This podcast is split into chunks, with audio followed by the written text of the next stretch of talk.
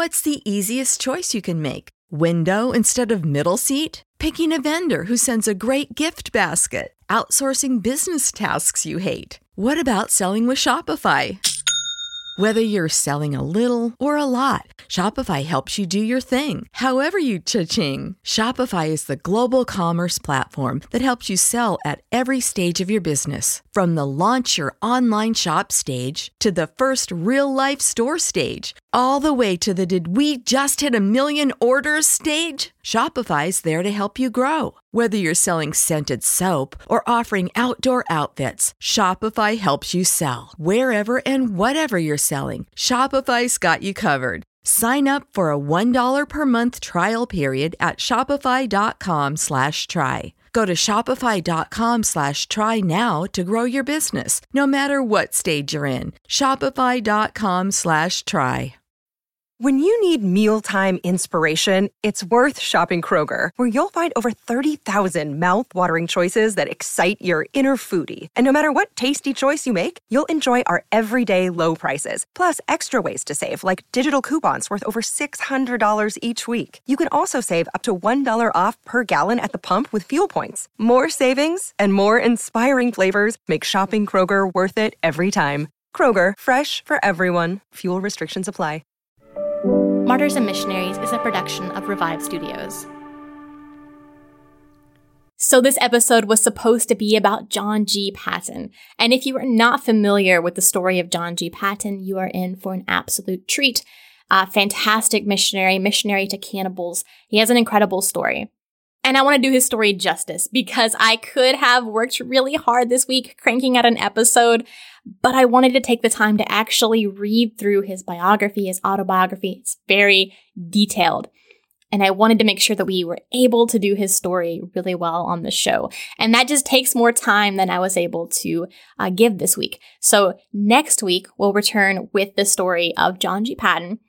It may be one episode, maybe two, maybe three. I'm not sure yet. We'll kind of see how it balances out. Because, for example, with Gladys Aylward, I intended it to be a two parter, ended up being a three parter. So who knows what we'll do with John G. Paton? And I guarantee you, you will not complain. I think you will enjoy his story immensely. Uh, so I will be back next week with that, with a new episode for you. In the meantime, I am giving you another incredible missionary that we had earlier on in the show, uh, named Asa Jennings. And if you're not familiar with Asa Jennings, most people aren't. his, his story is not very well known. He is a hero during the Armenian genocide, and I am excited to uh, be able to share uh, his episode again because we've grown so much since uh, this episode was released. It was one of the first episodes we did on the show. So if you're new to the show and haven't listened to it yet, this is your opportunity. This is a good chance. Uh, so I will see you all next week with the first installment of John G. Paton. In the meantime, enjoy the incredible story of Asa Jennings. You're listening to Martyrs and Missionaries. I'm Elise, and every episode I'll bring you a new martyr and or missionary, the called and the brave.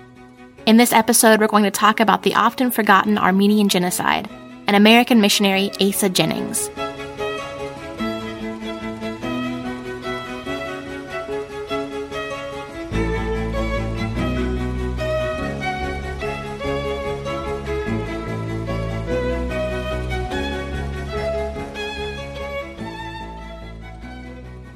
As a warning out the gate, this episode will be a bit more graphic than other episodes. So if you have children listening, I recommend skipping ahead to the latter part of the episode. I'll put the exact timestamp you should skip to in the description. In the earliest part of the 20th century, Turkey conducted the systematic extermination or genocide of the Armenian people. They conducted it under the guise of mere enemy warfare during World War I, a tactic their ally Germany would also use in World War II. In fact, throughout the study of this event, there seems to be a lot Germany witnessed and utilized in their own genocide 20 years later. Today, only 30 countries officially recognize the Armenian genocide. Turkey is an important linchpin and ally in the Middle East, so that plays a part in the reluctance other countries have to recognize this event. America only recognized it on a congressional level in 2019. One thing that all genocides seem to have in common as they occur is that the world turns its back. 20 years later, when Adolf Hitler was figuring out how to commit his own genocide, he said, Who, after all, speaks today of the annihilation of the Armenians? The previous inaction of the world to the Armenian genocide set the standard for Adolf Hitler. In future episodes down the road, we'll explore more in detail about the Christians God used to intercede during this terrible moment in history. In this particular episode, we're going to do a cursory overview of the events that led up to everything that happened. So first of all, where is Armenia? Armenia is in Asia and it's squished between Georgia in the north, Iran to the south, Azerbaijan in the east, and Turkey in the west. It was formerly part of the Soviet Union, and it is also one of the earliest Christian civilizations. It was the first nation to formally identify as Christian. In the 15th century, it was absorbed into the Ottoman Empire, and it was subject to unfair taxes and unequal rights because they were not Muslim. As time went on, they demanded basic civil rights. Sultan Abdul Hamid II, who was the last sultan of the Ottoman Empire, wanted to teach the Armenians a lesson. I will soon settle these Armenians, he told a reporter in 1890. I will give them a box on the ear which will make them relinquish their revolutionary ambitions. Between 1894 and 1896, in response to large scale protests by Armenians, Turkish military officials, soldiers, and ordinary men sacked Armenian villages and cities and massacred their citizens. Hundreds of thousands of Armenians were murdered. In 1908, the Young Turks came to power, and at first the Armenians hoped they'd be treated as equals, finally, because the Young Turks promised to be modern and secular. Their idea was to become this streamlined state that echoed some of the cities and nations in Europe. They had this idea that they would distribute all the wealth and create an equitable society. But that came with a catch. Christian Armenians were seen as a threat because they were not Turkish. And above all, even above this secular, modern, streamlined society, they wanted to create an ethnically and culturally Turkish state. In 1914, Turkey enters the war on the side of Germany. The Ottoman Empire declares holy war or jihad on all Christians except for their allies. And you can imagine how long that would have lasted had they actually won the war or survived it intact for that matter. Turkey began to use fear tactics to rile up their base. The Armenians were traitors. They would turn on us if they could. They're wealthy and hold all the power. In reality, yes, some Armenians were wealthy, but many were no better or worse than their Turk counterparts. The Young Turks reasoned that if they could, the Armenians would join forces with Russia, their enemy, because they were both Christian nations. So on April 24, 1915, the Armenian genocide officially began. The government rounded up and executed several hundred Armenian intellectuals. Entire cities of Armenians were forced out of their homes and taken on death marches across the desert. They were forced to march naked, exposed to the brutal sun and the scorching sand. Denied food and water, they were forced to march until they died. If they stopped to rest, they were shot. The government organized killing squads that were made up of the degenerates of society, murderers and convicts, to exact a liquidation, as someone put it, of the Armenian Christian element. They were gleefully sadistic. They would drown people, they would throw them from cliffs, they would burn them alive, and they would crucify young girls. And while I was researching for this episode, I was unlucky enough to stumble across one of those videos showing the crucifixion of these girls. So this is an undeniable, systematic extermination of one people group. Children were kidnapped and converted to Islam. Muslim families inherited the properties of deported Armenians. Christian missionary Tacy Atkinson kept a diary during the war. I'm going to read two excerpts from it that help provide a sliver of the scope of things these people saw and endured. A boy has arrived in Mezra in a bad state nervously. As I understand it, he was with a crowd of women and children from some village who had joined our prisoners and went out June 23rd. The boy says that in the gorge, the men and women were all shot and the leading men had their heads cut off afterwards. He escaped and came here. His own mother was stripped and robbed and then shot. He says the valley smells so awful that no one can hardly pass by now. Today, large crowds have gone out from the city. We are told that the people who started Tuesday were taken only two hours distant, there the men were killed, the girls carried away, and the women robbed and left. We do not know what is still coming. Large crowds of women and children are coming in today. I don't know where from, and those who are here are dying as fast as they can and are being thrown out unburied. Vultures that are usually so thick everywhere are all absent now. They are out feasting on dead bodies. At the beginning of the genocide, there were 2 million Armenians living in the Ottoman Empire. By the end in 1922, there were just 388,000 people left. During these times when it seems like everything is lost and abandoned and there's no hope, God always keeps a remnant. And there are stories of people who intervene in times like these and are able to save countless lives, and their stories are worth telling. In 1922, in the city of Smyrna, which is now Izmir in Turkey, Turkish troops had recaptured the city, essentially ending this Greco Turkish war that had been going on ever since the Great War ended. Greek troops had invaded the city three years prior, so this actually just brought everything kind of full circle. The Turks took it back over, and the Greek troops evacuated. And Greeks and Armenians were very nervous as the Turkish army recaptured the city, because during this entire time, they had still been persecuting them and pushing them further and further and further out of the country and closer to the coast. But they thought it'd be okay because there were 21 Allied warships in the harbor. But what they didn't know is that each of the Allied countries present in the harbor and on shore had been given strict orders to remain neutral should any violence break out against the Christians. Turkey was seen as too important of an ally. When Turkish troops first arrived, they set a Greek hotel on fire and set up a machine gun at the entrance, firing at anyone who attempted to escape. And throughout this entire event, there's things the Turkish army is doing that is just beyond words evil. And I'm not going to tell them all to you because it could just be a bit much and it's not necessary. But just it's safe to assume that throughout this entire event, they're going around just doing awful things to everybody. Now, four days into the Turkish occupation of Smyrna, a fire breaks out in the Armenian district. And this fire becomes known as the Great Fire of Smyrna. It happened in the late afternoon on September 13th. A teacher at the American Collegiate School for Girls was one of the first people to see the fire. And she said, I saw with my own eyes a Turkish officer enter the house with small tins of petroleum, and in a few minutes the house was in flames. Our teachers and girls saw Turks in regular soldiers' uniforms, and in several cases in officers' uniforms, using long sticks with rags at the ends, which were dipped in a can of liquid and carried into houses which were soon burning. Now, the entire time this event was happening, Turkey denies setting this fire, but there were many eyewitnesses that said the contrary. And even when it's finished and everything has kind of settled, the Turkish and the Jewish quarters are almost entirely untouched. And the Turkish army said that the Armenians set the fire to blame them for the invasion of Smyrna. And that just doesn't seem entirely true, especially considering the fact that they had already been setting fire to many other buildings as they were coming through and invading, and they would routinely trap people in churches and buildings and set them on fire. This is something that they did pretty regularly, so it wasn't out of character for them to do something like this. So the fire raged from September 13th to September 22nd, and no one could put it out, partially because it caught fire too quickly, it was very windy, and secondly because they weren't allowed to. They were prevented from doing so by the Turkish army. And so half a million people gathered at the waterfront to escape the fire. And they were on this strip that's about a mile, a mile and a half, two miles long. And you have half a million people who are stranded here for two weeks. A British lieutenant described what he saw from the ship that was waiting there in harbor. We arrived about an hour before dawn, and the scene was undescribable. The entire city was ablaze, and the harbor was light as day. Thousands of homeless refugees were surging back and forth on the blistering quay, panic stricken to the point of insanity. The heartrending shrieks of women and children were painful to hear. In a frenzy, they would throw themselves into the water, and some would reach the ship. To attempt to land a boat would have been disastrous. Several boats tried and were immediately stopped by the mad rush of the howling mob. The crowds along the quay beyond the fire were so thick and tried so desperately to close abreast the men of war anchorage that the masses in the stifling center could not escape except by sea. Fortunately, there was a sea breeze and the quay wall never got hot enough to roast these unfortunate people alive. But the heat must have been terrific to have been felt in the ship 200 yards away.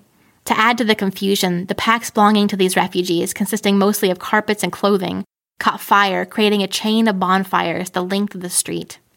And during all of this, you have the highest officer of the US Navy. He's playing tennis nearby the city as it burns. We often talk about how Nero played a fiddle while Rome burned, and more than likely that's just an urban legend. But this guy literally played tennis while a city burned all around him and didn't care. A few days into the fire, any evacuation efforts, what little there were to begin with, stopped. 80% of the city had burned, and the Turks were moving in to begin rounding up the remaining Armenians and Greeks and send them on a death march through the interior. In the midst of all this, up steps a five foot tall American man with a pronounced hunchback to save the day. When he was in his early 20s, Asa Jennings was stricken with Pott's disease, which is a form of tuberculosis which affects the spine. It left him only five feet tall with a very noticeable hunchback. He was a Christian missionary working with the YMCA in Smyrna as a boys' work secretary. While the city was burning, he was able to get his family safely aboard one of the rescue ships as the Turkish troops moved in to finish their ethnic cleansing of the city, and he stayed behind. He bribed an Italian captain to smuggle refugees out of the safe houses. He also convinced a naval captain to go against his orders and to smuggle out refugees. He used a lie and an empty threat to convince Greek military to intervene and send ships. Now, I'm not really sure how he did this. I find it incredible, but a lot of the accounts that I saw said he used a lie and an empty threat. And I can't imagine what that was. Uh, enough of a lie and enough of an empty threat in order to convince the Greek military to send you upwards of 50 ships. They sent 26 ships at the start, and 360,000 people were evacuated in 11 days. And he heard of more refugees that were stranded, so 26 became 55. But before all that, he had to convince the high command of the Turkish army to stand down in order to allow them to evacuate these refugees. And the man that he asked to give him more time to evacuate these refugees became, mere months later, the first president of Turkey. So he goes to the most powerful man in the country and asks him for time to rescue these people they have been ethnically cleansing for the last 10 years. And this guy says, Yes, you can. That is definitely such a God thing. If you're in the middle of getting rid of your supposed enemy, you've got them right where you want them, pinned down. There's no escape. There was no reason for him to let them go, but he did. So he was given seven days to evacuate the city. And in order to get from 26 ships the Greeks had offered to 55 ships, he had to serve as a negotiator for the release of prisoners of war from both Turkey and Greece. Turkey refused to give him time to evacuate the refugees unless Greece released their prisoners of war. Greece refused to let go their prisoners of war unless Turkey released their prisoners of war. So he was able to negotiate the release of both prisoners of war, making Turkey and Greece happy, which resulted in more ships and aid given to evacuate more refugees. So there were 300,000 Greeks saved in the first 11 days, plus 25,000 Jews and 25,000 Armenians, and in 10 months, 1,250,000 people were removed to safety. And he stayed long after the initial evacuations to ensure that refugees were taken care of, and he helped with the humanitarian efforts in Greece. He became the highest decorated person in Greek history. He received both its highest civilian honor, the Cross of the Order of the Redeemer, and the highest war honor, the Medal of Military Merit.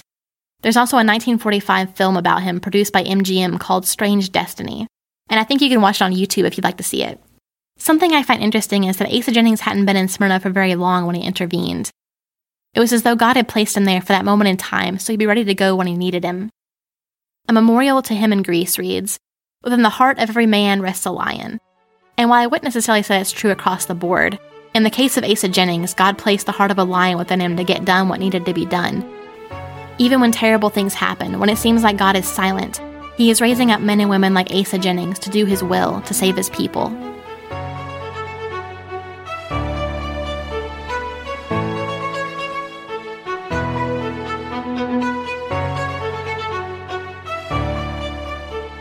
If you found this episode engaging and informative, I encourage you to share it with people you know, and even people you don't know. I hope you learned some things you may have never heard about the Armenian Genocide. Perhaps this was even your first time hearing about it at all. In future episodes further down the line, we'll talk about it more in depth through the lenses of other Christians who were there. Thank you for listening to Martyrs and Missionaries. I'm Elise.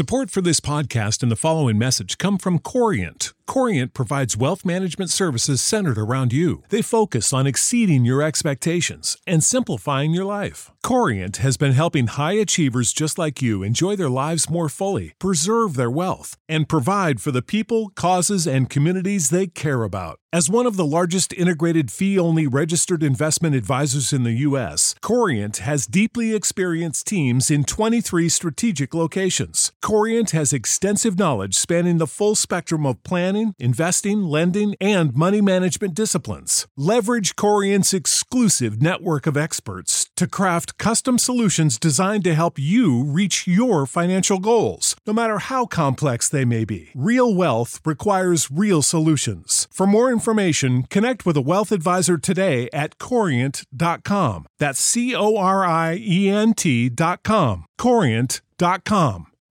You know how to book flights and hotels. All you're missing is a tool to plan the travel experiences you'll have once you arrive.